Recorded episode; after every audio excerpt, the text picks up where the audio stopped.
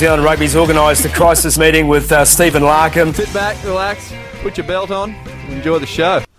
Welcome to the Fantasy XV Draft Podcast, episode 22, the Super Rugby Grand Final Edition.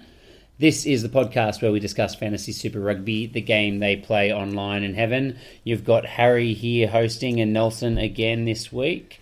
The other boys just aren't up to the task, Nelson. No, they just can't keep up with us. It could be because Kagi took the last few weeks off to uh, plan his title. He uh, he took me down in the grand final of our draft. And Nelson, you were also distracted. How'd you go in your wooden spoon playoff? Exact draw. So you lost. No, it was a draw. And then what's that mean?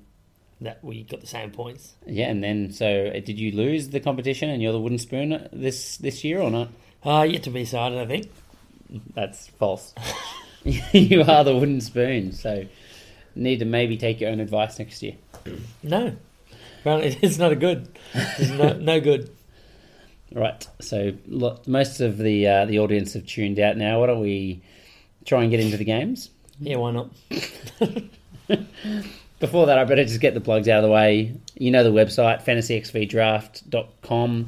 Uh, Twitter, we will be posting a fair bit through on the Rugby Championship now as well. Uh, also, Facebook, Instagram, all under the same names as well. So this week, the entree was obviously the grand final, the Crusaders versus the Lions, which the Crusaders took out 37 to 18. Never really looked in doubt at any point Yeah. throughout the match. Yeah, look, it was four tries to two. I think the Crusaders proved they were the more dominant team, uh, and, and they took their chances. 20 to 3 at half time. You know, the, the first 20 minutes was all Lions, the second was all Crusaders, and yet half time's 20 to 3. I think, was that game over? Yeah, pretty much. I don't think you can crawl your way back into that from uh, when you're against the Crusaders. They just don't let in 20 points Not a- easily without scoring. Not against a team now that's won 21 finals in a row at home. 21 out of 21. Yep. Ridiculous. Anyway, the tries in this one was four tries to two, yeah? Tamanivalu, Havili, Drummond, and Scott Barrett. And on the other side of the ledger, Brink and Marx both scoring. Marx not scoring how you'd expect him to score. No. Not off the back of the rolling ball They this week. and for good reason. They got pummeled at the back of that driving ball. They and they persisted. They gave it a few cracks, As That's you what- would. That's what we said. We sort of said it, it's probably not going to work well for them, but they'll give it a crack, and they'll keep giving it a crack. And they did for a good chunk of time, but they just got absolutely demolished. Yeah, yeah, it was it was a really really interesting game. You know, we we made a few predictions last week. We thought that line out and scrum time would be pretty even, which I think it was. I think in the end they they were both pretty good across the scrum, got a few penalties each, and Yes, in the line out. I think they won, lost one each. But we thought, you know, if the Lions were going to have a crack at them, they were going to have to either score from their rolling maul as they have all year, which we didn't think they'd be able to, or they'd have to invent a new way to score. And in the end, they got absolutely hammered, like you said, through the, the rolling maul, and they didn't really seem to have any answers. Yeah, they just uh, they lacked lacked the I don't know variance in the game to try and get through that Crusaders line. Well, they scored two late trials. Kyle Brink just scored the most ridiculous line break ever. I think it was just a bit of a moment of madness from them, more so than anything spectacularly creative. Yeah. But phenomenal try nonetheless. And then Marx was just Marx being close to the line. So I had to stop. he's good for one of those a game anyway, surely. Yeah. And he, he did well in his fantasy, like always, but he just didn't seem to have as good an impact in the match as you, you could have expected or could have hoped for. Any any chinks in the armour from the Crusaders this year for the other teams to pick apart for next year? Um, no. I was, I was going to come up with something witty, but no. There's, not. there's, there's not. I was thinking just don't play them at home. Yeah, it's true. Refuse. I, or don't play them. Be one of the teams that get away with Ah, not playing them. Genius. Worked for the Lions a couple of years ago Yeah, exactly. until the grand final. yeah, no.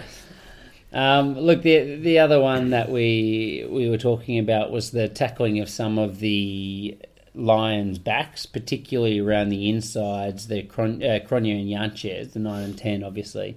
Uh, Cronje ended up missing two or four. Jantjies missed four of six. Yeah, that's not good. so I, I guess you know we thought that would be an area they targeted, and and well, it was. And I well, actually, I don't know if it was an area they targeted. They just missed their tackles Look- that they should have made. Tho- those stats don't show. I mean, that's ten chances that those two blokes had to make tackles. Like it doesn't look like it's something that they decided to to try and attack. It just looked like they did it on odd occasion, and that the mm. Lions sucked at defending it.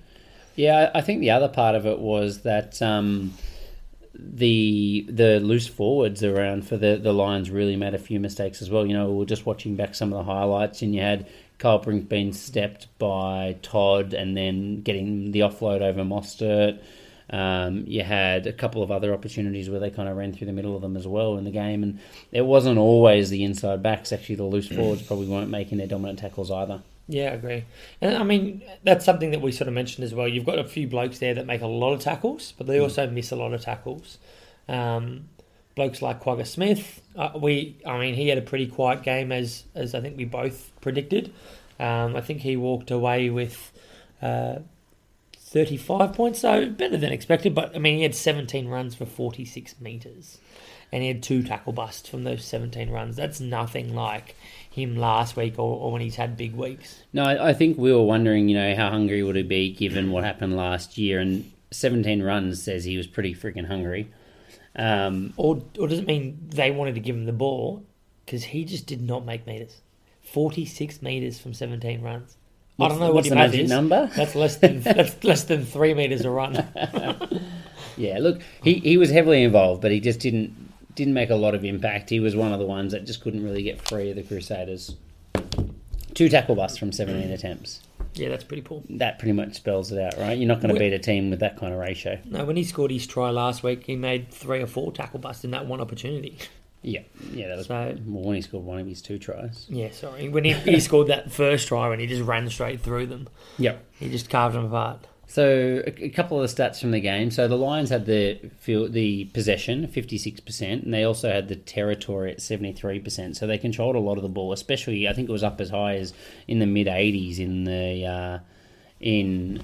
You know, you just showing me another stat there, mid eighties in the first twenty minutes. But yeah, come on, show me, tell us about that.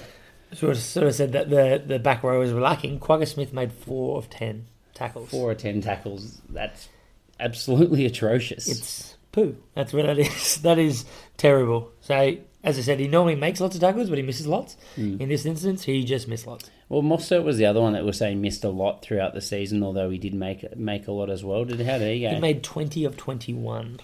Okay, so he can't be he can't be Yeah. uh, to blame. And as you saw with the, that try against Brink, he was doing a cover tackle. He was three men Hmm. in. He covers across and makes that tackle. So yes, there was an offload over him, but he was working to get into that position, and it shouldn't have been on his shoulders entirely. So I think you know there was there was a few calls after last week's performance for Kwagga to be in and amongst that South African squad, and why you know people are asking why. I don't think that he should have been. I guess the reason is last year in a big game he got red carded for doing something dumb, Yeah. and in this game he made 17 runs. So you could argue that he hogged the ball, wasn't very effective at all, and missed 60 percent of his tackles. Six of ten tackles were missed. So that's that's not a big game player. Yeah, I agree. It's pretty poo. And you don't want to make mistakes at, at professional, at the top level, at international level either. No, I mean this this is two years in a row, a grand final that he hasn't really stood up and, and hasn't really done too much. Hmm. So they're they're the big pressure games, and he's clearly can't crack it. Yeah. So, uh, I mean, going back to the team as well. So we talked about territory and field position. So the run meters I thought was really interesting. You had the Crusaders make 103 and three runs compared to 163 runs. Wow. So significantly less, but they made 682 meters compared to the line 623. So with you know maybe 60% of the runs they made a little bit more meters than the line. So they're just so much more damaging with the ball in hand. Yeah, I mean, I- suppose that's something that isn't overly surprising when we were talking that about that Crusaders defense. It's just hard to penetrate. Yeah, so you reckon more a, a reflection of the Lions not being able to penetrate the, the Crusaders' defense rather than the vice vice versa. Yeah. they did have not the Crusaders did have nine line breaks though. The Crusaders or the Lions? The Crusaders, Crusaders had nine breaks. The Yeah, Lions, but- Lions had six. Crusaders nine. So they that's a lot of line breaks. Yeah, and I, I suppose I mean I'm not too surprised by that. Crusaders can do that, but the thing that was I, I thought was a big difference between them is, is that defense. So the Lions didn't have many answers to it and, and couldn't find their way through the line that much. Uh, and I think that's where the that sort of difference comes between those two those two stats. Yep. Yep. Fair enough.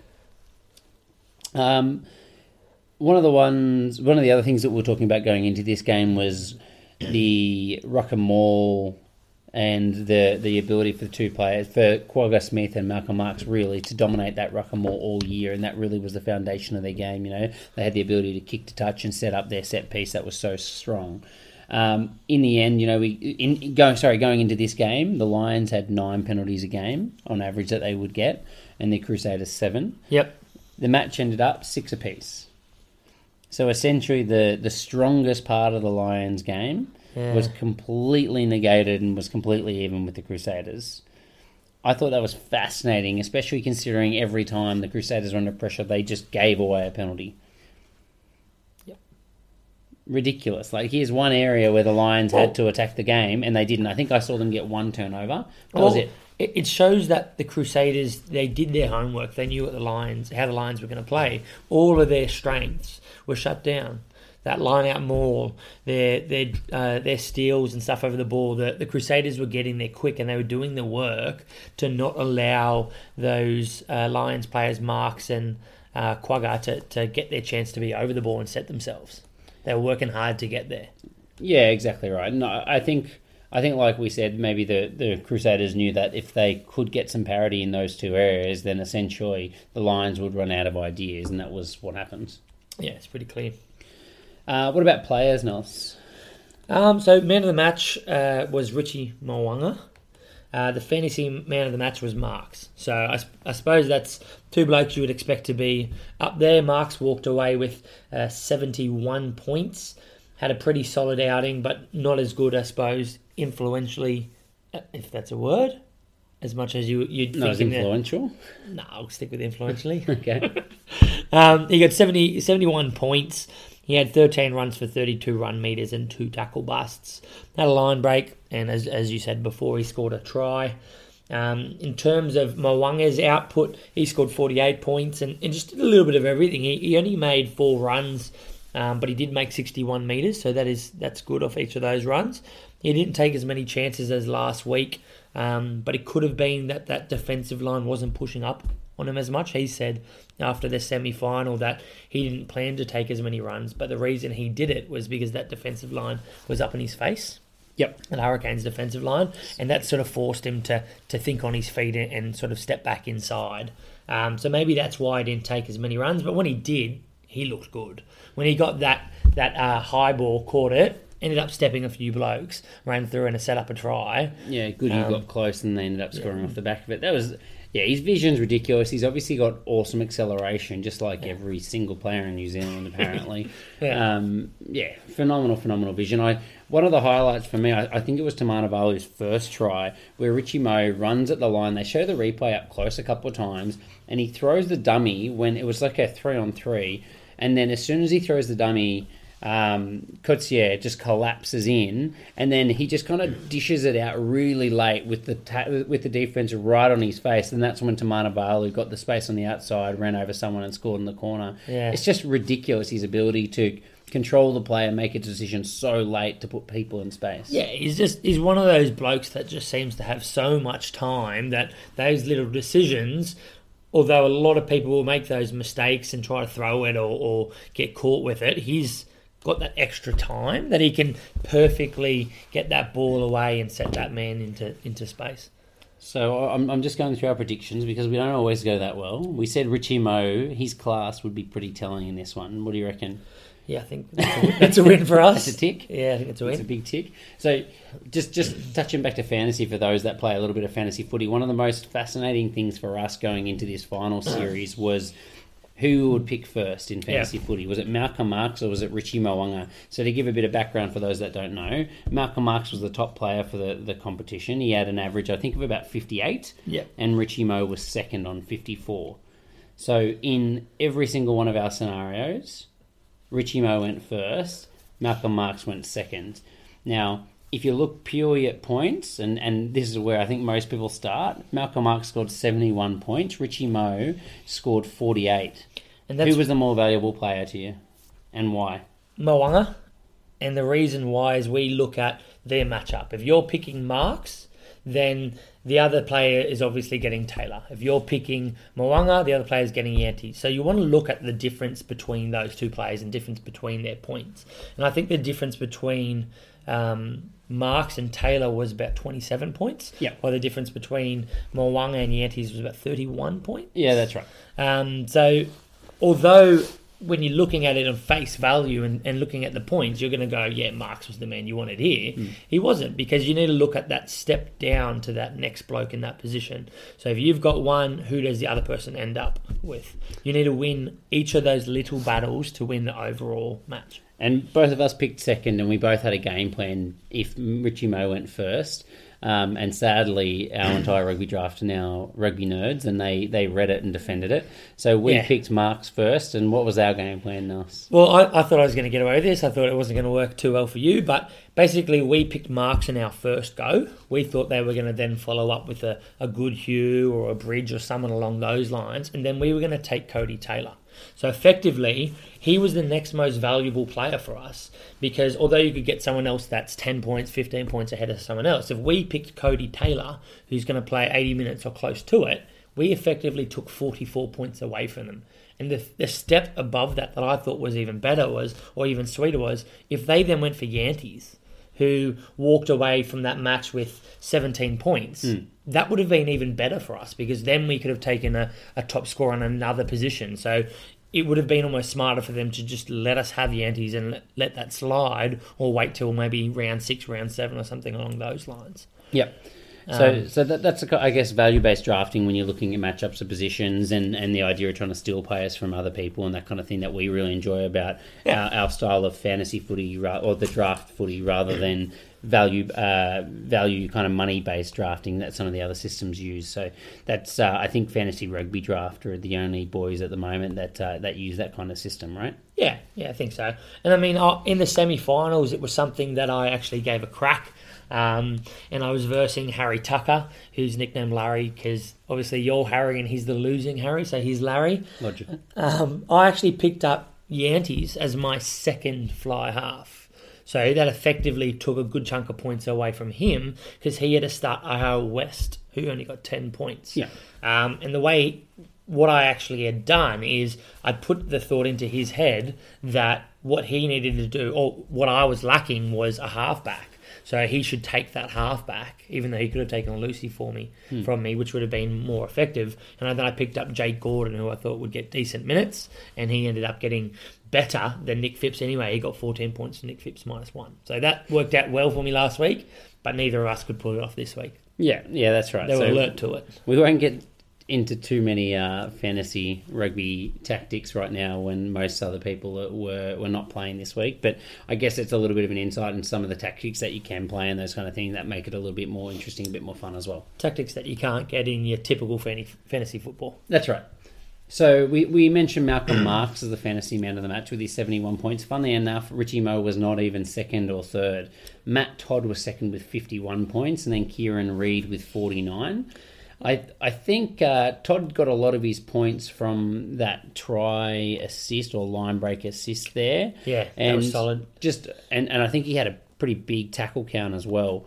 Um, I am just double checking. He had 30 tackles. Well, Todd's been big throughout this final series. He's got quite a few points on, on each of these matches. He got 55 last week, um, oh, sorry, two weeks ago. And I think last week he got relatively decent as well. Uh, he got 41. So he's been really quite solid. So, have you ever heard of someone making 30 tackles in a game, though? No, I think that's the most of anyone for the entire year. it could easily be. It's just outrageous. And here's a guy that made 30 tackles and only missed three. He set up a try with that offload around the outside of Franco Mostert, who didn't miss a single tackle or game. And he can't get a look in for the All Blacks. And he can't get a ta- eh, can't get a look in. He also made two turnovers as well. Yeah. Ridiculous. how Australia well he will take him. You guys can have Hooper. we'll trade. We'll trade. Yeah, so I don't know. Exceptional game from him. It's a, it's a shame that he can't get another run in that All Black squad because he's definitely good enough. I, I like him so much more than Sam Cane. So do I. Look, I think that's a debate. We've got to be careful with what we're saying. All our three listeners in New Zealand, if if they actually support the Ca- uh, support the Canes, well, Chiefs. support Cane, yeah, then we'd be in trouble there. Yep. Um, other than that, we said Kieran Read 49, so he made 18 tackles, which kind of pumped him, uh, pumped his score up, and 16 runs as well. So just a huge work rate for the game. And considering that was his third game that he actually played 80 minutes, or his third full game back, to have that many inputs into the game or that much effect 16 runs in attack 18 in defense that is crazy work rate Yeah, I mean it was it was one of those things going into the finals. You're looking at him going, he hasn't had much game time. Uh, how is he going to perform in this? And I mean, he just didn't miss a beat. Missing most of the season, he just did not miss a beat. it shows what an insane professional he is to be able to come back and do that so early in his season is just Yeah. crazy Yeah, crazy. A couple other big performances. Um, I thought, I think Franks made an absolute mountain of tackles as well. He made, I'm just going to double check, oh, 14. That dropped. Take it back. It wasn't anywhere near as exciting as I thought it was going to be. I wouldn't say that's a mountain. No.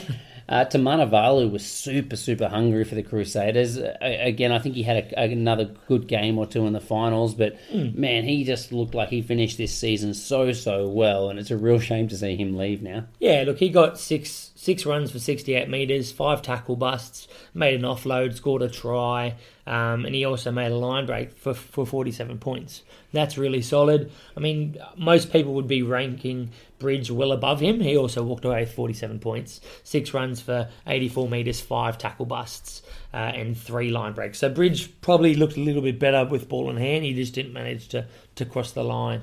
I just, yeah, look, Bridge had a lot of good impacts, and, and I think he made a really good line break, which is where he got a lot of his points. But mm.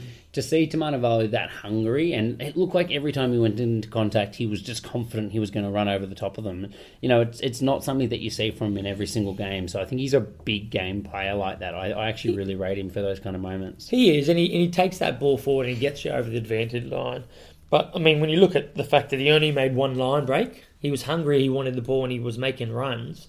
But Bridge walked away with three line breaks. He, he was the most influential in terms of that in, in either team. So, three line breaks, he was the only man to get that. Yeah, hard to hard to argue with. Combrinck got two. I was going to say the, the other guy that I thought was really good was Combrinck. He just seemed to want to get involved in everything as well. Pretty similar. It surprised me and hurt me all at once. He uh, he got absolutely run over by Tamanivalu once, though, which is pretty great. Yeah, it's good to see. but yeah, he, he walked away with uh, 46 points. He got two line breaks, nine runs for 105 metres, and also made five tackle busts. So each of those three outside backs were just bumping blokes for fun. Yeah, yeah, for sure. Um, one of the big talking points in this one was Janchi obviously tweaked his hammy in the semi final, and so they decided that they would play him off the bench. Uh, a My lot of people have been questioning that. He came on and almost immediately made an impact. He looked awesome. He was on there for 27 minutes. He didn't really get tested out in defence. He only uh, had two times that he had to make tackles, and he made both of them. But with that ball in hand, he looked solid. He looked really, really good, and he looked dynamic. Well, they, they haven't marked him down for a line break, but I thought he made a line break immediately, or was it a line break assist or something? He just, Yeah. I remember him on that left touch line, just getting the ball and just absolutely belting through the line. I agree. He also, if you counted sideways meters, he would have got another 50. He can run sideways. He- That's a huge problem for Early him. on when he came on, he ran legitimately three quarters across the side of the field, but the Crusaders line didn't push up. They just sat there and waited, and then he popped the ball into someone who ran straight into the defensive line and got munched. Someone we were with goes, "Oh yeah, how good's that?" It's like he got Terrible. zero meters, and they did not fall for it at all. So the Crusaders next year. Let's let's kind of move on a little bit. Actually, I got one more for you before we move on to next year. We talked about how good the Crusaders midfield was. We talked about Crotty and Goodhue, and defensively they're just rocks.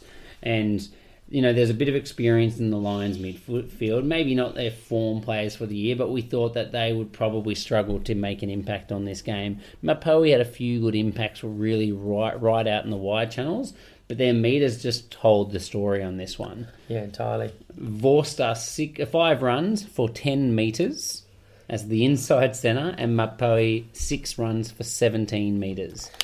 They just got absolutely munched. Like they could not make the gain line. They cannot get their team going forwards. And when their forward pack wasn't getting parity in a lot of the their strength around the set piece and the ruck or ascendancy, I should say, they were probably getting parity, but not getting ascendancy. It was it was really really damning. It really just took away another strike weapon for the for the Lions.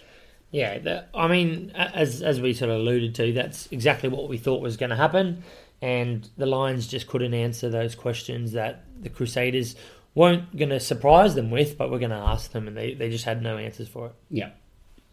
Yeah. So I guess if you're going to go in with that tactic and you haven't got a backup plan, You're going to lose. you're going to lose. So is that Crusaders. is that a bit of a, a question mark over Swys de Bruin then? Then you know they, they've gone into a grand final. I know it's their first year coach and he's taken Ackermann's you know squad pretty much forwards, but.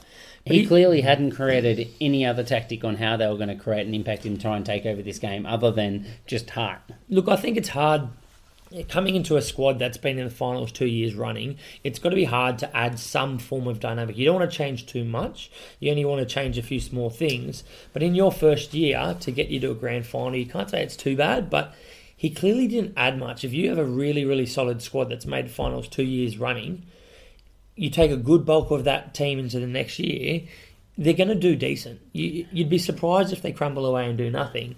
So, did he add much? or it does. Sorry?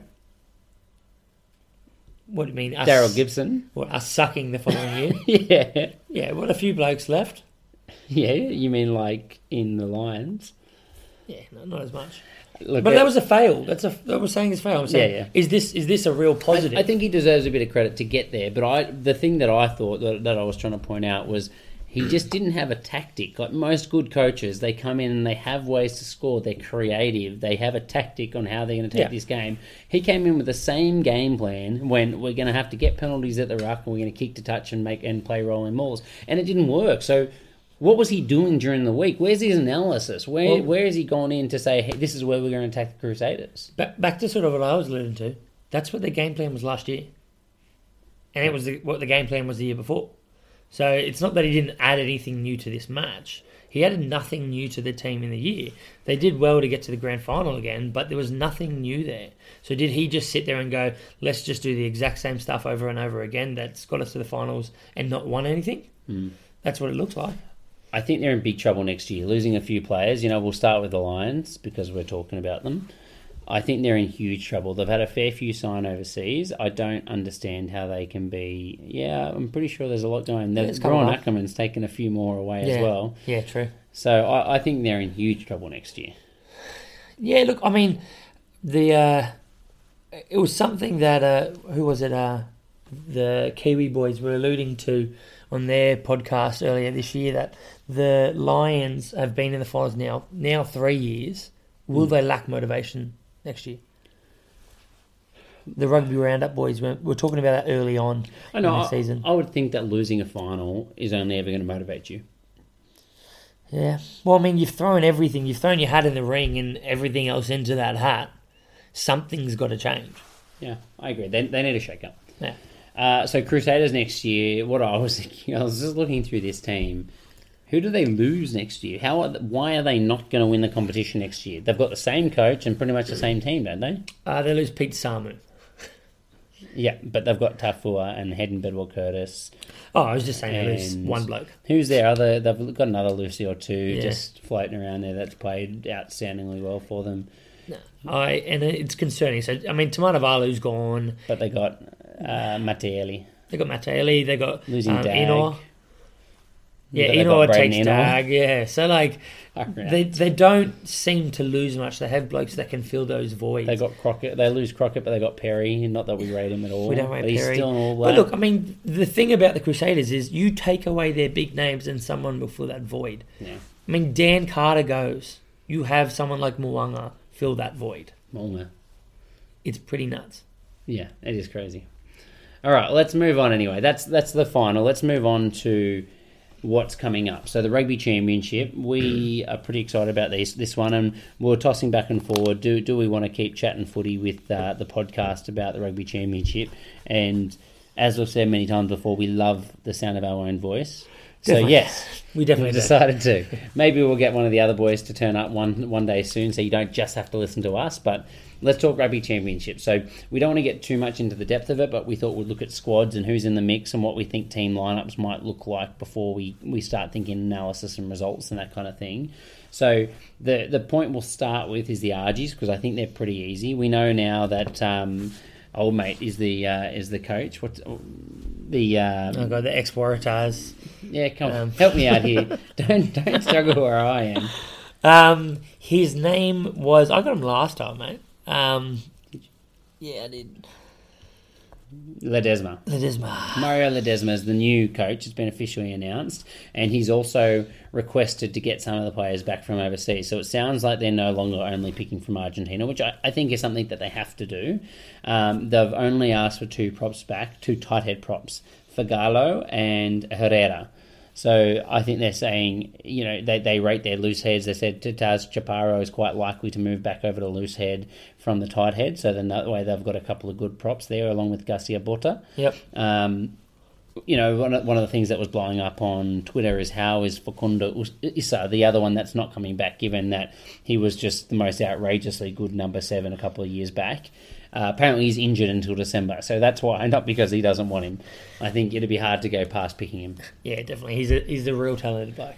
Fair to say as well that this is probably just setting them up for the World Cup next year. You can't have Sanchez playing overseas and not play overseas players. He's he's quite clearly their best ten. They don't really Yeah. have anyone else. Look, as soon as he leaves, they're they're really lacking in that. It's such an important, crucial position. So it was something that had to happen for the sake of their team. Yep. So basically, it's going to be the Jaguares. See if they can get their their form back, their mojo back. Now that they don't have Holcado or whatever his Well- name was, that was useless in the last twelve months. And uh, and they're going to have a couple of new props to tighten tighten up their front row, which their scrum remember was just really disappointing in the first round of finals as well. Yeah. Well, I mean, as a national side, they've, they've struggled for a little while now. They've dropped down to 10th, putting them behind Fiji, who's, who's slid up to ninth in this last international period. Um, Well, they're they're a real risk of sliding behind Japan as well, which is pretty crazy. yeah, I mean, Japan seemed to be on the rise as well. Like, you could see Japan actually beating them if, if they got to, the chance to verse them. Yeah, I, I think you're right. I think definitely. So, and that's pretty concerning when you've you've come into now the rugby championships and you've interrupted that three nations, saying that you wanted to basically grow your team and you thought it was such an important factor, but you've come into the, the rugby championship and you've crumbled. You've fallen away from where you were. It hasn't made you better. It's made you worse. Yeah. What's the answer then? Like you've entered Super Rugby, you've entered the international uh, high international level. Well, you know, th- there's all the stuff on chemistry between a team, but I don't think you can take one team from a semi-professional or professional level and then take them all the way through to your national side. You need more players building more competition than that. They've got a decent amount of players. Disagree. How many Kiwi rugby players are there that are pushing for the top 23? No, I, I mean they've got lots of players. I don't mean they've got lots of good players. But just because the Jaguares run with a squad of 50, not all of them get to play. I just mean they they need to broaden their horizons in terms of. I agree. They are. either need a opportunities. second team in Super Rugby when they when they build the competition, which I think is probably you know a good way to go. To be honest with you, I, I'd like to see that. Yeah. I know that there's going to be people, a lot of people kicking screaming disagreeing, but I think that'd be a really strong thing for them. Or like you said, uh, allowing them to pick players from overseas and maybe even getting a, a, an overseas based team as well. Yep. Maybe into a Northern Hemisphere comp. Like well, everyone else is going. Yeah. Why not? exactly. Uh, let's move on. You got anything else on them? Uh, not too really. Not, not too really. Jesus. okay. Not really. Okay. Not really. Yeah. Gotcha. I had a few wines. Uh, what do they say about alcoholics? Do you drink alone? Yes or I'm no? with you. No, before I was here. I had a little bit. So South Africa we'll get into next. Um, they've got three debutants in their squad: Marco van Staden from the Bulls, Carl Brink from the Lions, and Damian Willemse from the Stormers, who's obviously back from injury. Who are you most excited out of those? I think Well, to be honest with you, I think they're all really exciting players. Van Staden is an exceptional number seven, and he can ball run as well. I think he's really exciting and probably the best out and out seven they've got running around. I think a lot of their other sevens are probably more like loose forwards. Yeah, like I mean, he, he's definitely a very good seven. He's 22 years old. He's got a lot of time to grow into that position. But clearly, Willemse is the most exciting player But there. you, you're also saying he's the most out and out seven. What about Jaco Kriel? Yeah, but he's injured. Yeah. so I we're saying he's the most out and out non-injured. So, Yeah, healthy in this squad. Okay. And Kriel hasn't played all year either. But I agree. Yeah, okay, I would Kriel is the best seven. starting. Oh, yeah, I guess in South Africa, the best six. So the, he's the best open side flanker. Yeah. Yeah, but Van Staden is a really exciting player. Brink's been exceptional. I don't think he's quite there yet for international rugby, but deserves some time around that squad and probably won't get a look in with Kolisi as captain anyway. Don't forget about his defensive blows in the grand final. Yeah, that's true. Just getting stepped off the ball. Yeah. And uh, Damian Willemse, I mean, who do you put on your bench? Do you pick Elton Jantjies to close the game out or Damian Willemse? Uh, Jantjies? Definitely not. But do you throw him in that early or does he need Oh shit! Yeah, Yeah. Willemse's goes in above him, one hundred percent. Cool. Yeah. All right, we'll move on then. That was easy. Right.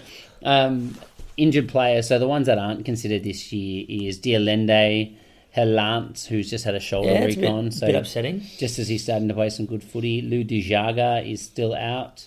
Trevor Kanye, Coenie Oosthuizen, who's missed the whole year anyway. Sikobeni Nkosi Kossi. uh, and Travis Ismaiel also out as well. So a lot of solid players in that squad. Maybe, you know, de Allende was probably a bit of a walk-up starter, and Lood would be arguably up there as well. But They've, they've also brought in three pretty influential overseas players: uh, Francois Louw, Faf de Klerk, and Willie le Roux. So they're both they're all players that have a fair bit of experience. Faf, used, as we sort of saw earlier on in the year, he made a pretty big influence when he came across. I think they all did when they came before Yeah. him. Those two and Vermeulen, and you know, it's good to see that they can bring Louw back just to kind of substitute in, let Vermeulen go over play in Japan, earn his payday, and then now Francois Louw gets to come in and try and make that same kind of impact. Apparently, his nickname's Flo. Francois Louw Flo. He's looking heavy. He's 33 years old, though. Flo's looking very heavy. Yeah, he's not flowing very quickly anymore. he's 109 kg, six foot three, but no, he, he still he still works well over. No, he's a beast. He's Yeah. a beast. I don't care if he's 33 years old. He's awesome. I'll take him any day.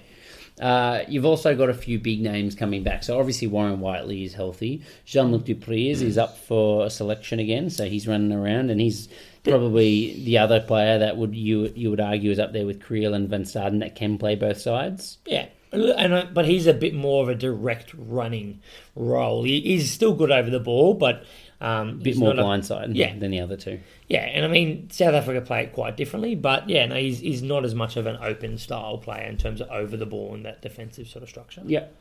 And uh, Eben Etzebeth, who should be back from this nerve injury, I, they say he's available for selection, so I assume he's recovered because that was a long time coming. They expected him back months ago, but really, really good to see if he can get back because he's obviously one of the best locks going around the world.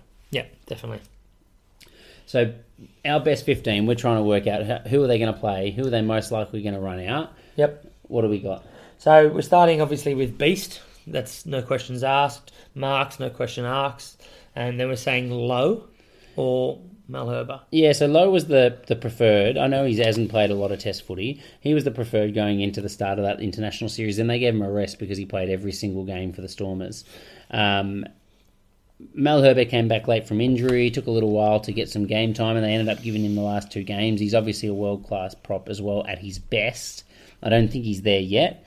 So my gut is that Louw will start. Malherbe lost a, missed a fair bit of the year. So I mean, that's the thing. He's a solid player. He's he's 27 years old, so he's still got time to grow into that role. But yeah, maybe you were seeing him on the bench. I just to throw it out there on him being 27 years old, time to grow. You know, they say that props don't hit their peaks until 30. 27's getting close to it. I, yeah, I don't think it is 30 anymore. I think the No. game's changed too much. No, I- look, I mean, you've still got guys having long tenures there in the. Who in are the props. best preps in the world? I don't, don't get me wrong, Beast is, is awesome, Kepu is awesome. Uh, if you want to argue some of the, the Kiwis in the Southern Hemisphere, Who's but I better don't think Australia so. and South Africa? Taniela Tupou, Kitshoff, Louw. Yeah, Like, look, there's some pretty phenomenal young props that are But they're- substantially younger. they're they're freakish talents though. When you're talking about Kitshoff and Tupou, like Yeah. they're they're once in a generation. Who's the who's the English prop? Or the Irish prop? Sorry, he's Oh, yeah. super young as well. Yeah, no, I know who you're talking about. So there, there's a lot of good guys around that are just absolute all stars that are very very young. So if these guys are meant to peak at 30, I, I just don't buy it anymore. I don't I don't think that's right. I don't think a lot of them are peaking then, but in terms of their scrummaging, that's the sort of thing you're Furlong. looking at. Yeah, Tadhg Furlong. He's Um, he's only 25, and so I, I would think that maybe he gets better for another year or two. But he can't he can't continue to go. Well, I mean, good. we're talking about very different style props, though, aren't we? We're talking about like you reach your peak as a scrummager with a lot of experience because it's it's a very technical position, and you've got to try and outsmart the the person you're up against. At 31, or not even there, at 29, 30, 31, you've had enough experience to outsmart that player. You have blokes like Kitshoff, Tupou running around and just destroying blokes. That's a very different style of prop. I was going to say maybe maybe the big change here is in the upskill that the All Blacks have led, where one to 15 the player needs to be able to ball play, needs to be able to throw the pass behind, needs to be able to throw the flat ball into the uh, the the short runner. You know, like Yeah. that's probably the thing that the oldies aren't quite as good at. Yeah, I agree. I take it. I, I, I wouldn't say for Kepu. I think Kepu probably has has changed his game quite well and is up to you know is able to still do that. But there's not many others that I think that have, have been really top level scrummagers and and uh, set piece forwards that are now able to do that and adapt. Yeah, I agree. And I mean, 10 years ago when Kevin was 22, you didn't see blokes like that running around in, the prop sort of position. No, that's right. Um, so we said the front row. Yep. Beast Marx Louw or Malherbe. In the locks, Nels. So we're looking at Etzebeth and Mostert, um, which I don't think many people can really argue with. They've, they've both been really solid when they had their chance this year. And um, is there anyone else that you'd be thinking about putting in that, that lock sort of part, partnership there? Well, RG is the other one that was getting most of the game time if if Etzebeth isn't ready. And you know, obviously there's Pieter-Steph. There's there's a couple other really good players around. But if Etzebeth is healthy, he starts. Yeah. He- He's hard to go past as a as a person there. If he if he's ready to go, you'd throw him in. Yeah. Who, so who's on the bench for you? I would play. Pieter-Steph, but the issue is I think they're going to look at him as a six. But they've just got so many quality sixes. I don't think they should. They've been doing a bit too much this year, trying to shift those blokes into that six role and not really giving them their chance to stay there. In the Maybe locks. maybe they're looking at New Zealand who are doing it constantly because they have no number sixes. And they've decided yeah. that they, they've Yeah. decided that that's what they need to do. But they've got so many world class loose forwards. I, I think- just don't get the tactic.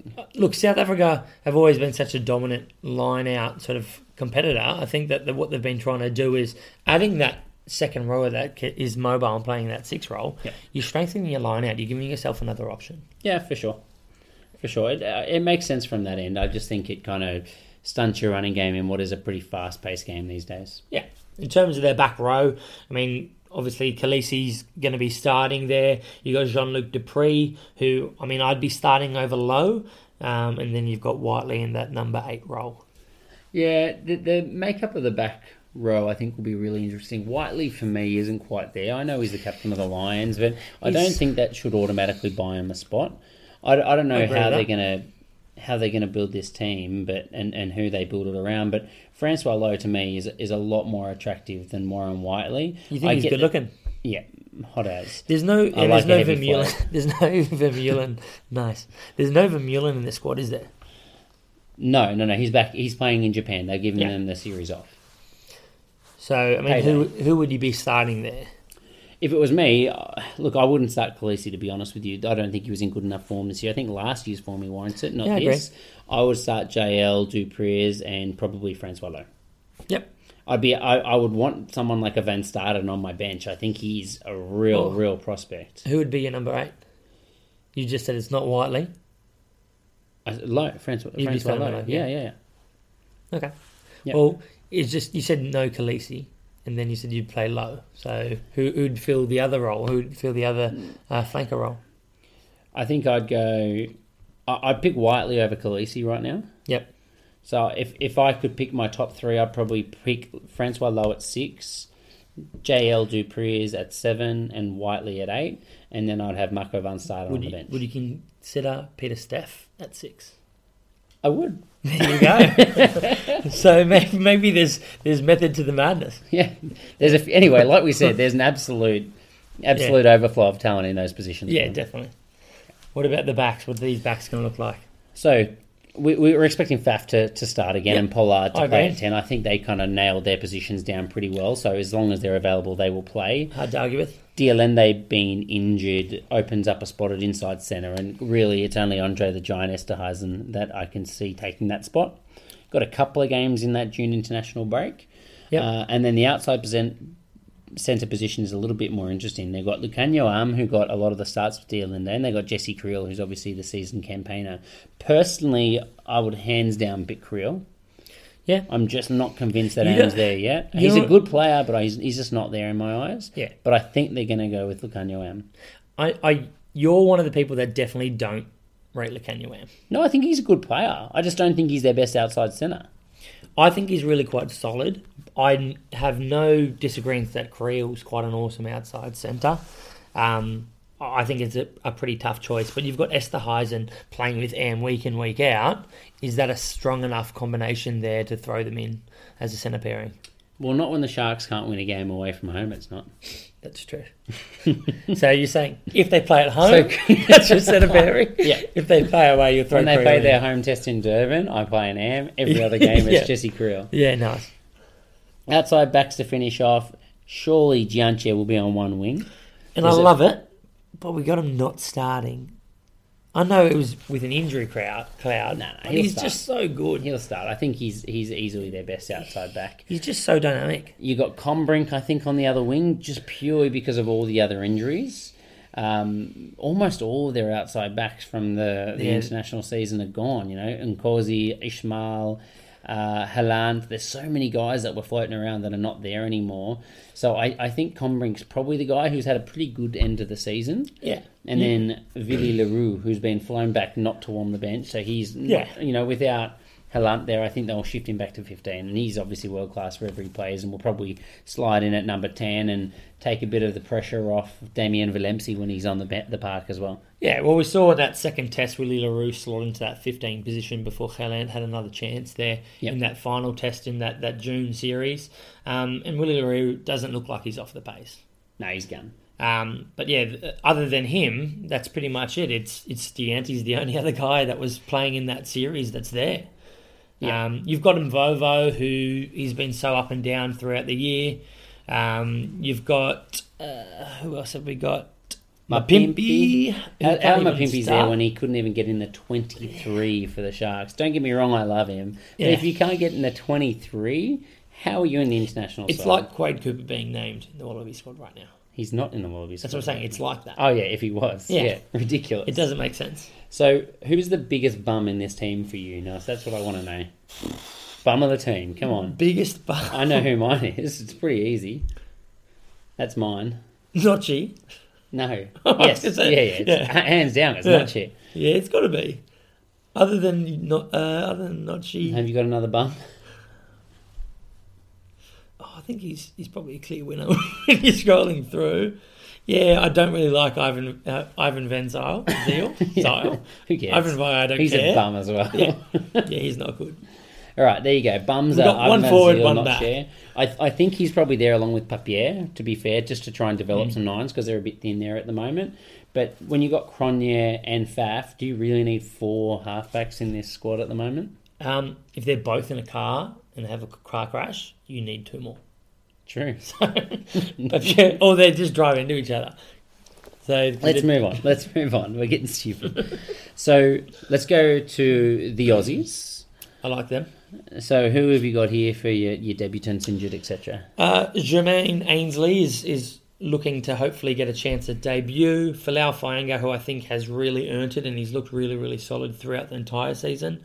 Um, and obviously, if we're talking TPN's come back from being signed overseas to, to come into this Wallaby squad, um, which might see blokes like Folau Fainga'a miss out. Yeah. But I think he's just been so good all year round. I'm a big fan of BPA, Paenga-Amosa, but Falau Fainga's just been solid every game throughout the entire year. He's more versatile than anyone else as well. I'd, I've loved to see him he, to see him and BPA share some time off the bench. Yep, I don't mind that. Um, also, we've got Tom Banks, Jack Maddocks, who are both really dynamic winger slash fullbacks. Probably competing for the same spot if one of them will get a run at some point. I agree, and because of a few extra little things, defence, his kick that you sort of love is, uh, I'd say him as the one that's over it, and he's earned himself a start. Um, Billy Meakes, who was absolutely You're saying solid. Maddox, sorry. Sorry, you're saying Banks. I'm saying same Banks. Yeah, Yeah. sure. Um, Billy Meakes, who was absolutely awesome against that Australia side. Um, also, yeah, in that Australia v Super Rugby lineup, he was really solid. So he's been able to manage to crawl his way in. Same as Jordan Petaia. So he's a bloke that I mean, he's probably there to fill an outside centre slash winger role, but we probably won't see much of him. Let's be honest. Maybe he'll get a crack in that overseas tour, but I'd be surprised if we see him over the rugby championships. Yeah, no, I, I think he's just there as a development player. They've got a, they've got big raps in him. Eighteen years old, so one of the he, if he did make his debut, he'd be one of the youngest ever. Yep. Uh, I think maybe fifth youngest ever. I think I saw. Somewhere along those lines. Uh, six foot three, 98 kilos at eighteen. So he's going to be a big, big boy. Yeah, he's, he's hopefully he's got a bit of growing to do. He doesn't slow down too much, but he, he does have a touch of class about him as well. You know, he's he's far from the finished product. I'd take Am or Creel, both of them over him right now, and hands down. You know, if, if we're talking about the guys from the last squad, but just lots of upside, I think. So I think that's the only reason he's there. yeah. And look, I mean, he sounds like he's obviously a, got a good uh, training ethic because Thorn talks him up so much. My new Thorn does like talking up all these players. Yeah. Um, but yeah, no, he, he seems like he's got a class. He seems like he's work works hard. Hopefully, he doesn't find coke. like everyone else in that red squad. Yeah. Yeah. So the injuries are Kuridrani Yep. and Kerevi. Yep. So what positions are they? Well, clearly outside centres. so that's Yep. where the opportunity is, and I guess that's where you get Meakes and Petaia coming in. Yep. That's a bit of an opportunity. And then you've also got Matty Toomua coming in from overseas as well now that he's signed a contract with the Rebels. Can I say he he slotted into that 15 position um, on that Wallaby Super Rugby match as well, and he looked really good. He was taking it to the line. His passes were pinpoint, um, and on an odd occasion, it was only once or twice, he decided to step back in. You didn't see it coming. You couldn't predict it. He looked like he was going to throw the same sort of flat ball, but he stepped back in and created this massive gap and has run straight through it and looked for an offload, and it looked really, really good. I was reading something yesterday on Matt Toomua, and they were, you know, how European rugby just doesn't understand what's good to watch, so they clearly don't understand how to analyse a game. Yep. Obviously, um, That's a big generalisation, but we'll take it. well, side note, you know, if they're saying that the Crusaders would struggle to compete with Saracens and Oh, let's not say they are saying that. One bloke. uh, it's all of them. Yeah. You know, so they, they don't know what they're talking about, basically. But Tomato, anyway, potato. Matt, Matt Toomua, yeah. Matt Toomua, they were saying, didn't miss a single high ball through the season. Yeah, well. So not only is he a good playmaker, we know how good he is defensively, but he just has those little elements to his game that he just doesn't really make mistakes in the same way as the accountant over in New Zealand is. But, I mean, that's an interesting stat. But to me, stats are like bikinis. They're revealing, but they don't show you everything. So, did he make any high balls? Did he catch them? Because, I mean, he didn't miss any. Oh, sorry, it was there. I, I didn't want to misquote. Um, there was it was a stat like for people that have missed over have missed have made over sixteen high ball catches through the season. Okay. Who has not missed? And it was him, and there was one other bloke that was up there. Okay. So, So yes, he, he makes a lot of so catches. it's a pretty revealing bikini that he's wearing. It is, yeah, scant. Okay. Yeah, nice. That's what I like to see him in. It's pretty, pretty good figure.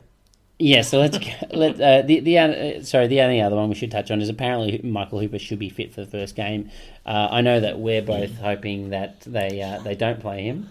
Yeah, look, And- and I mean, and you can't say that. like, uh, just in such good form. He's, he's No, so- I meant Miller. I thought, Yeah. I thought start Miller. Yeah. um, look, I'd love that, but that's definitely not happening. Um, I'd, I'd just love to see Pocock start in seven. Yeah, The but Hooper will come in at seven, and, Yeah. and we'll captain the side. So, so let's go. Take us through this. Actually, I'll go. I'll, I'll take us for the forwards. Sounds good. You had them last time. So, Sio is apparently under a little bit of an injury cloud, but should be fine.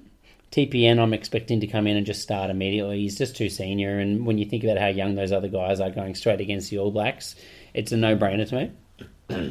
and then you got Kepu obviously on the other side. There, there's a bit of a question mark. Does Thor get a run? But I think you'll see Australia take the opportunity of having two world class players and just let Thor, Tongan Thor, slowly build into his work. I agree. I don't think we'll see him starting in, in the rugby championships. Maybe you see him get that chance in at the end of year tour.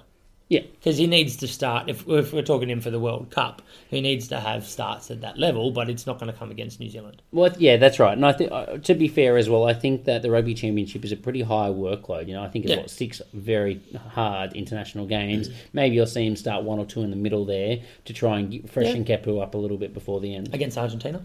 Yeah, probably. To be honest, probably. Yep.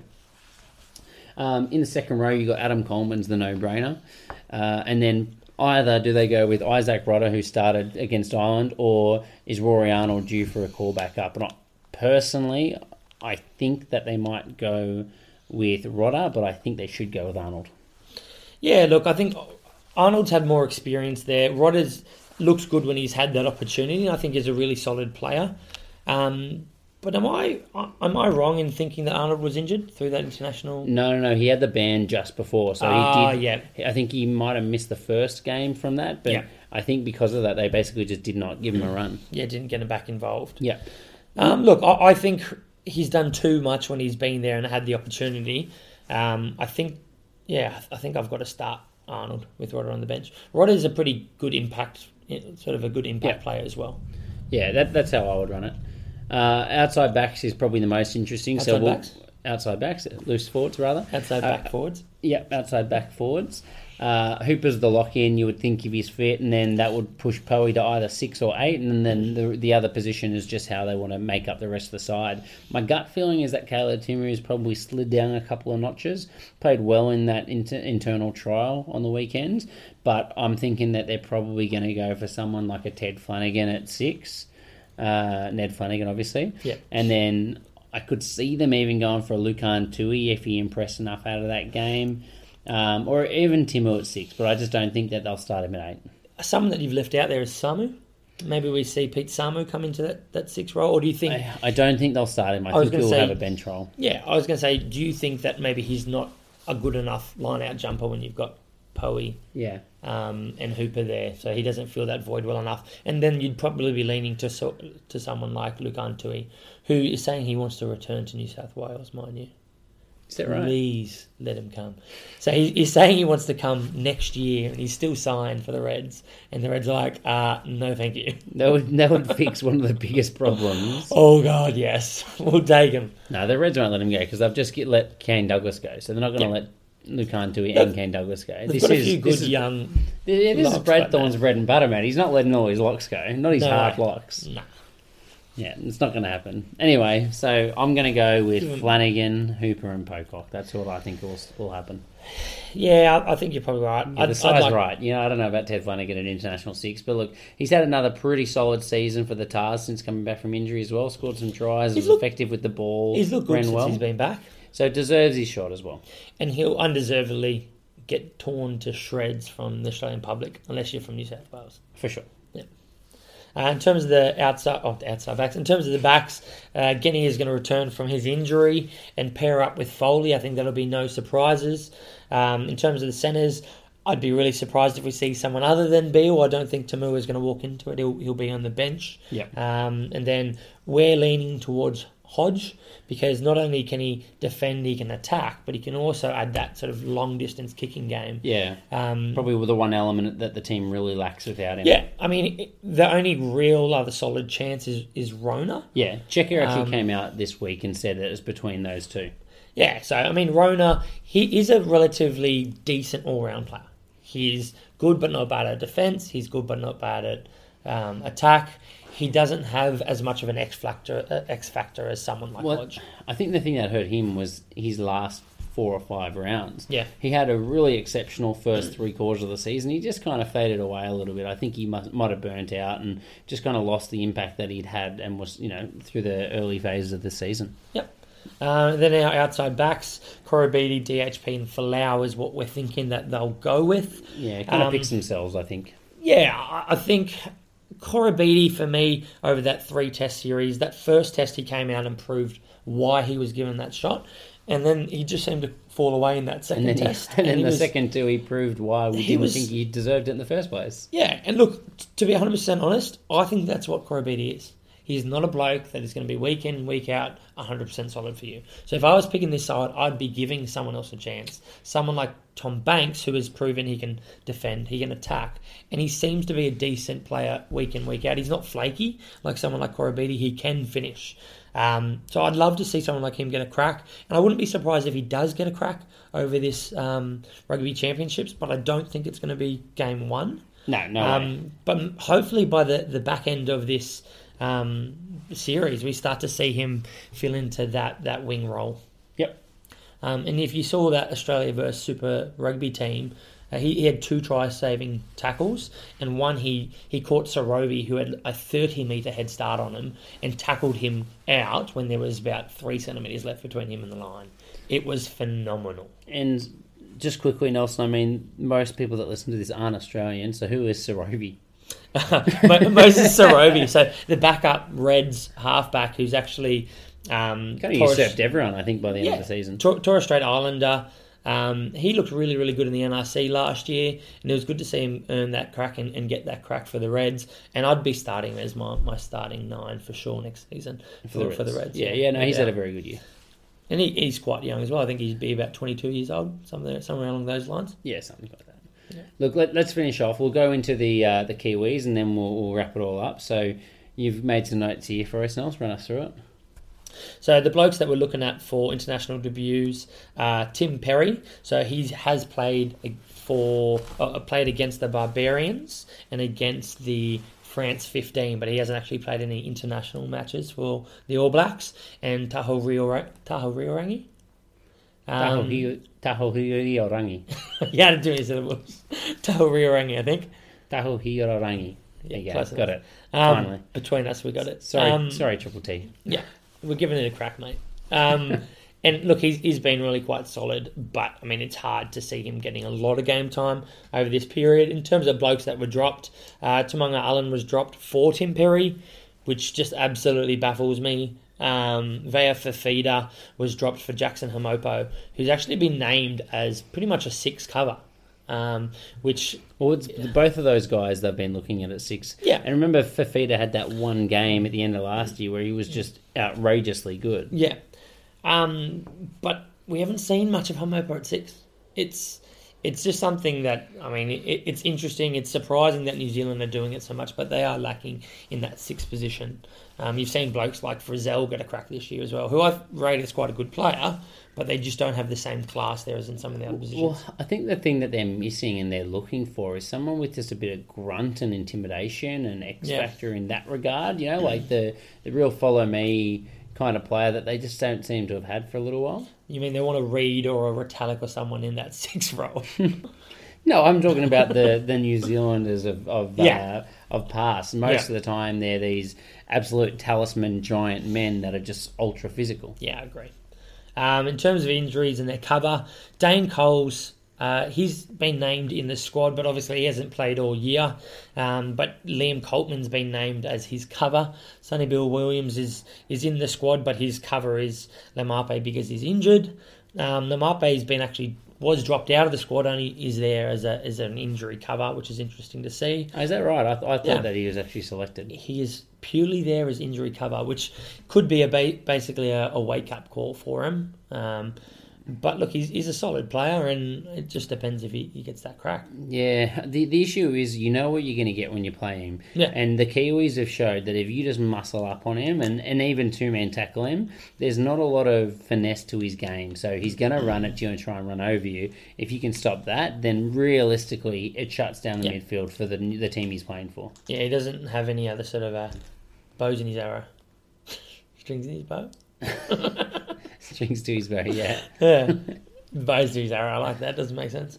Um, in terms of other blokes that are returning, just two absolute class players in Kieran Read and Brodie Retallick, uh, which has got to be scary for anyone coming up against them. Just the best lock and best eight in the world. Yeah, it's just got to be absolutely scary for the Wallabies. Yeah. Um, unlucky to miss out. You might have someone else you want to add to this. I think Matt Todd has been the form seven in New Zealand. Um, Ardie Savea is, is someone that we've talked about in the past, sort of as a similar to a hooper role, um, and hasn't seemed to got a, get a chance because of that. He's not as solid over the ball um, and doing that work in tight. He wants to be hanging out and, and making a few more runs.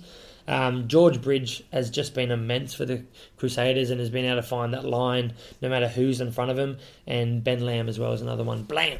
Who's missed I, out. I'm not sure who you think I'm going to suggest, but I'm actually supportive of what's going on on Twitter at the moment. That I think Brad Weber should be picked. Yeah, look, I, really like Brad Weber. They've He's, got he's been in phenomenal form and has deserved to bench Tahulia Rangi. yeah, that was nice. Thanks.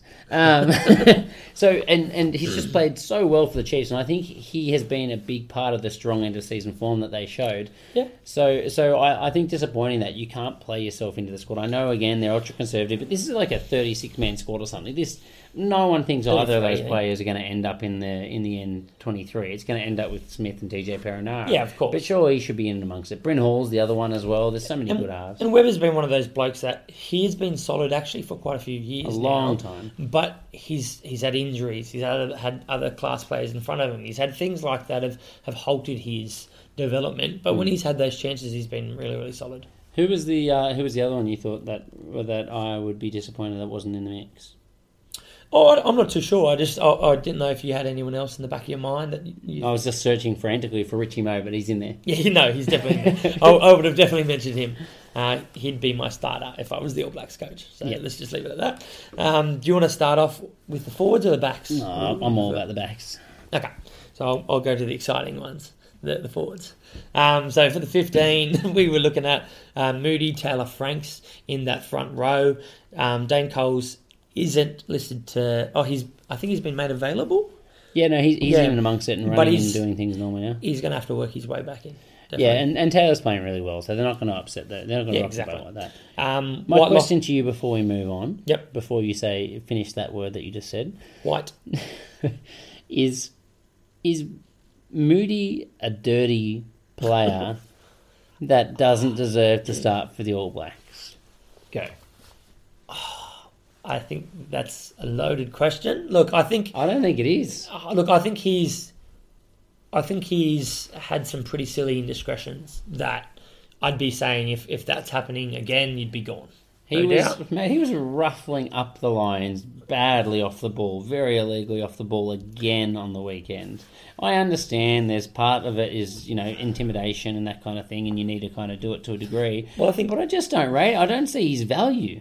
Well, I think if you've been caught out a few times, you've got to be smart enough to to pick and choose when you're doing it or lay off it. And if he's been doing it, which I didn't see too much of on the weekend, maybe I wasn't uh, watching it.